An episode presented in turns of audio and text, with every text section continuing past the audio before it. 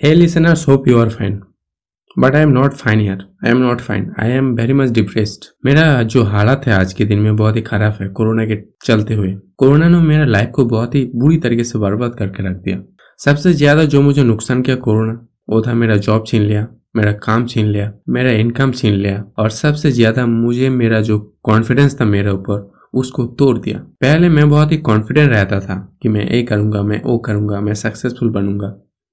ऐसा पहले मैं सोचता था और बहुत ही कॉन्फिडेंटली लोगों के सामने बोलता था। लेकिन अब ये कॉन्फिडेंट रहा ही नहीं। मेरा कॉन्फिडेंट पूरी तरीके से बर्बाद हो चुके हैं जब मेरे पास काम नहीं है, मेरे पास पैसा नहीं है। मुझे मेरा असली औकात दिखा दिया कि मैं क्या हूँ और क्या कर सकता हूँ। कॉन्फिडेंस एकदम आउट सबसे ज़्यादा मेरा जो सपना था बहुत कुछ, उसको तो पूरी तरीके से तोड़ दिया। माई ड्रीम हैज़ गॉन पता नहीं, मैं फिर से मेरे सपनों के पीछे कब भाग पाऊँगा।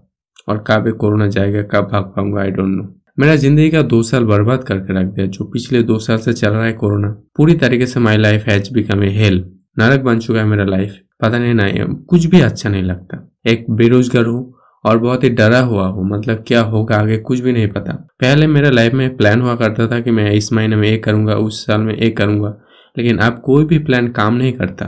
पता नहीं कब मैं प्लान बनाऊँगा आगे और कब वो प्लान फेल हो जाएगा। क्योंकि आगे कब कर्फ्यू लग जाएगा, कब लॉकडाउन होगा, कुछ भी नहीं पता। तो प्लान फेल होने का चांस ज़्यादा है। कोई भी प्लान आज के दिन में काम नहीं करता। अब आगे क्या होगा, ये सोच सोच के मैं, मेरा बुरा हाल हो चुका है। मेरे बस ना काम है।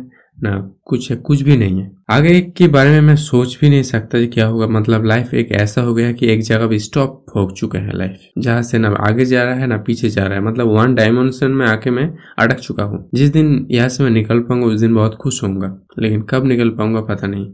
और अगले कितने साल कोरोना रहेगा ये, ये फिर ये लॉकडाउन चलता रहेगा पता नहीं। तो मेरा एक्सपीरियंस बहुत ही बुरी बुरी रहा, बुरा रहा इस कोरोना के टाइम पे। आपका कैसा रहा? आप कमेंट में मुझे बताओ। आज के लिए बस मैं इतना ही बताना चाहता था। कल के, कल हम फिर मिलेंगे। ये सुनने के लिए आपको थैंक यू बाय